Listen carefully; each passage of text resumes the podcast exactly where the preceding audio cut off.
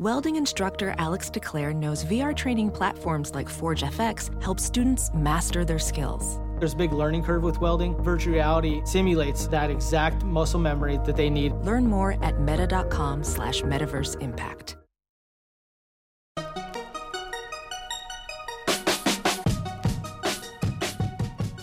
Welcome to the Techmeme Ride Home for Tuesday, March 20th, 2018. Today, Google wants to support journalism, more on the Facebook Cambridge Analytica saga, more on the self driving car fatality. YouTube rolls out a Go Live feature, and Scandal rocks the world of HQ trivia. Here's what you missed today in the world of tech. Google announced today that it will spend $300 million over the next three years to support journalism and fight disinformation through a new program known as the Google News Initiative. According to Google, the initiative will have three specific goals highlighting accurate journalism while fighting misinformation, helping news sites to grow their business, especially in a digital context, and creating new tools to help journalists do their jobs.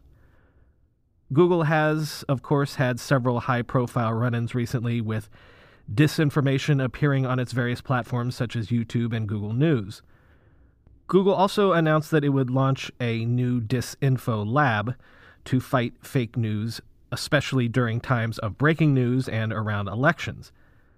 The initiative will apparently have 17 launch partners, including the New York Times, Financial Times, Washington Post, McClatchy, Telegraph, La Repubblica, but as Professor Jeff Jarvis noted on Twitter, quote, amusing that the Church of Paywalls, News Corp, is not there. In a related story, Google also announced, as one of the first programs in the news initiative, a new Subscribe with Google feature, which lets users buy subscriptions to news sites using Google accounts and access them from their apps, the individual websites, and Google's own search results. According to Google, Subscribe with Google lets you buy a subscription using your Google account on participating news sites. Select the publisher offer you'd like to participate in, click subscribe, and you're done. From then on, you can sign on with your Google account with the same persistent credentials that keep you logged into, say, Gmail. You can manage your subscriptions via Google and pay with a stored credit card you've used before on Google. If you have an existing subscription, the new system will allow you to link subscriptions previously purchased to this new Google account. We think having to only log in once can actually improve the user experience in a very small but powerful way, said Benita Stewart, VP of Global Partnerships at Google. Once we know a user is a subscriber, we can honor that subscription and ensure they have easy access to publisher content across Google. One added benefit users who enroll in the subscription service will also see content from their chosen publications highlighted in a dedicated module when searching for things on Google. So, if you subscribe to, say, the New York Times, expect to see more relevant Times articles popping up when you search. A couple of follow ups from yesterday's news. The Guardian is reporting that the UK's Information Commissioner has demanded that Facebook halt a data audit of Cambridge Analytica. You might remember that Facebook had engaged the services of security firm Stroz Friedberg to seemingly determine if Cambridge Analytica really had the Facebook profile data that it has been alleged to have collected. Also, possibly to retrieve that data so that it could not be used anymore. Stroz Friedberg representatives were apparently already at Cambridge Analytica's offices in London when the Information Commission asked them to leave so that their activities would not interfere with the Commission's own investigation. The Information Commission is reportedly seeking an urgent court warrant to investigate Cambridge Analytica's premises itself. Also, last night, the New York Times reported that Facebook's chief security officer is going to leave the company amid disagreements with top Facebook executives over disinformation on the social network. The chief security officer, Alex Stamos, will apparently stay on at Facebook until August, but the piece suggests that his duties have been reduced recently. Alex Stamos himself pushed back on this news, tweeting that, Quote, Despite the rumors, I'm still fully engaged with my work at Facebook. It's true that my role did change. I'm currently spending more time exploring emerging security risks and working on election security. End quote. And Facebook issued what Slate's April Glaser called a non-denial denial, saying, quote, Alex Stamos continues to be the chief security officer at Facebook. He has held the position for nearly three years and leads our security efforts, especially around emerging security risks. End quote. So, why is it interesting that a Facebook executive you've never heard of is stepping down from Facebook? Well, clearly the timing on this news is interesting, given the Cambridge Analytica controversy over the last several days. Several outlets are reporting that in 2017, Facebook security team, which Stamos headed, uncovered evidence of Russian meddling on Facebook, but when Stamos was pressured to downplay his findings, tensions mounted between Stamos and the executives he reported to. Recode reports that Stamos lost his day to day role overseeing Facebook's security team this past December, and that he, quote, didn't always see eye to eye with Facebook COO Sheryl Sandberg about how the company should handle the aftermath of the 2016 presidential election. It's also interesting to note that Stamos stepped down from another high profile security job in 2014 when he left Yahoo after disagreements with CEO Marissa Mayer over security standards at that company. Also interesting to note was the reaction to this news on Twitter. The New York Times' Zeynep Tufekci tweeted, quote, I've disagreed plenty with Alex, but unlike those Facebook executives who are still in hiding, he was out there advocating for what he thought was the right path forward. And I can attest that he was always concerned about what Facebook policies meant in authoritarian contexts.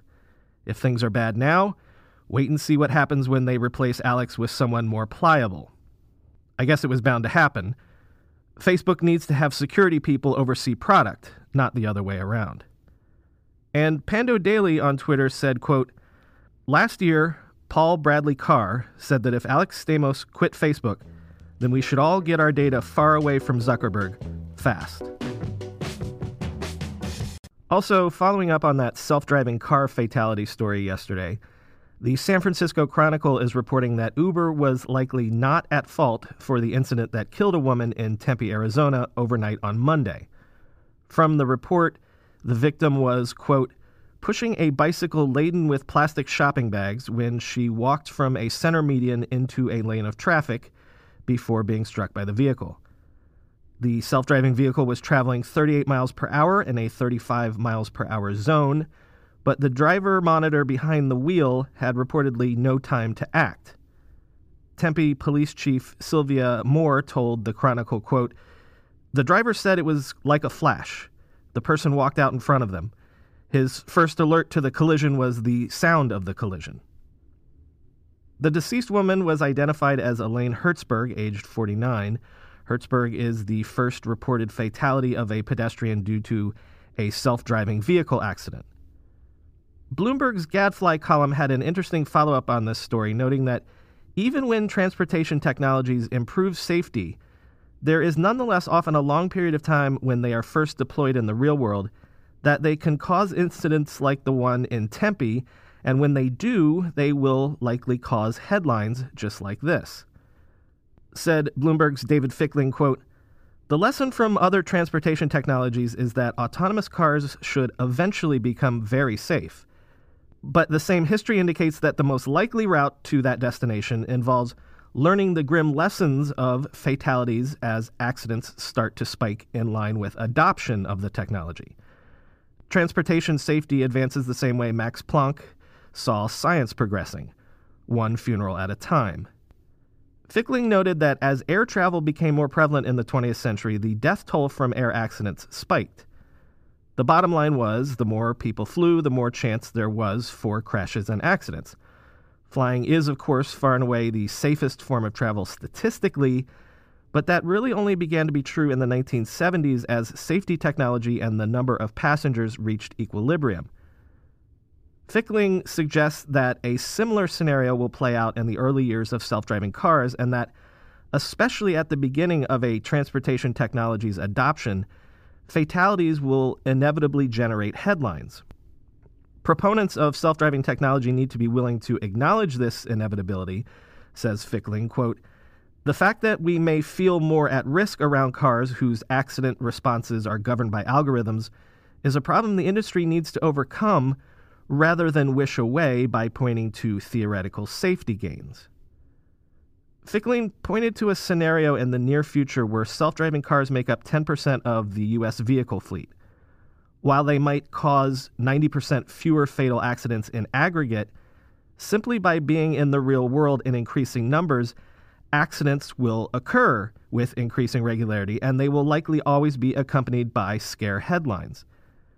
Fickling wondered how the accidents caused by self driving cars will be perceived if, quote, the owners of the robots skew toward the wealthiest 10% of the country, who use the technology to get more time sleeping, posting on Instagram, getting over drinking binges, and watching cat videos. The victims, meanwhile, might skew towards the poor and underprivileged.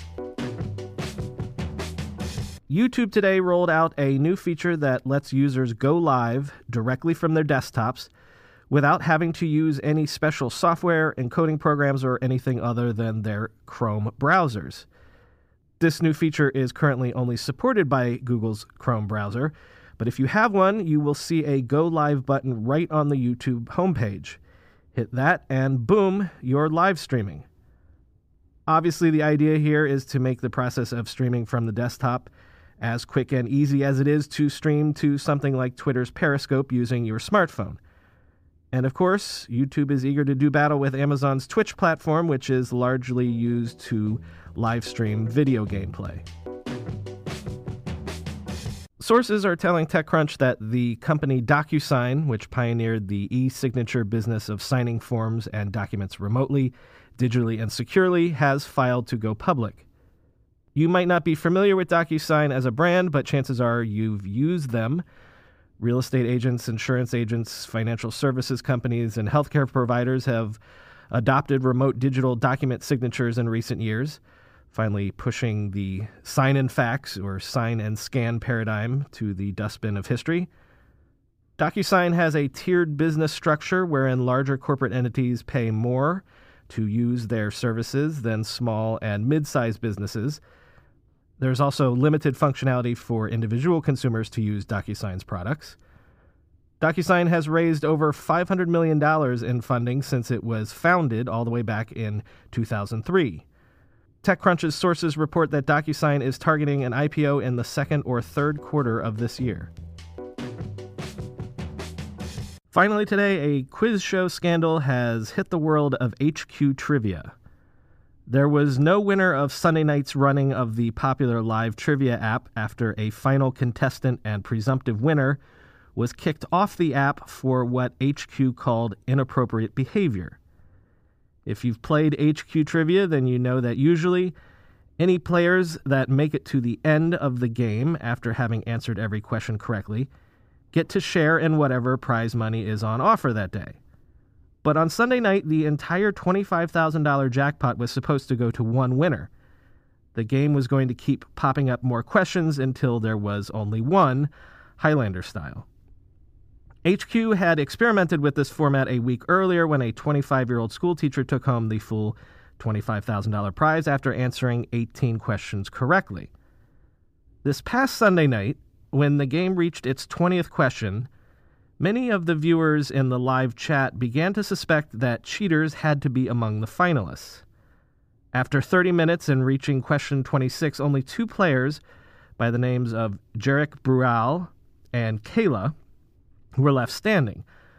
Both answered question 26 correctly, and Kayla went on to answer question 27 incorrectly, but before Brual could submit his answer, he was kicked out and the game was declared null and void. After the game, the official HQ Twitter account tweeted HQ moderators kick out players that violate HQ's terms of service and contest rules. The Daily Beast, which investigated this brouhaha, reported that user Brual has tweeted more than once about hacking HQ using bots. Apparently, there is an entire subculture of people hanging out on Discord either collaborating to beat the recent slate of trivia game apps in real time, or playing the games using bots that plug into the game APIs and scrape search engine results to try to generate correct answers. If you haven't played HQ Trivia before, it has become quite popular. Nearly 1.7 million people logged in to play the disputed Sunday night game. And HQ seems to have been undaunted by this most recent abortive experiment. This Sunday night's game will sport a $50,000 winner takes all jackpot. And that's all for today. I've been your host at Brian McCullough. Check out techmeme.com for all your tech news needs, and I'll be back with you tomorrow. Same bat time, same bat channel.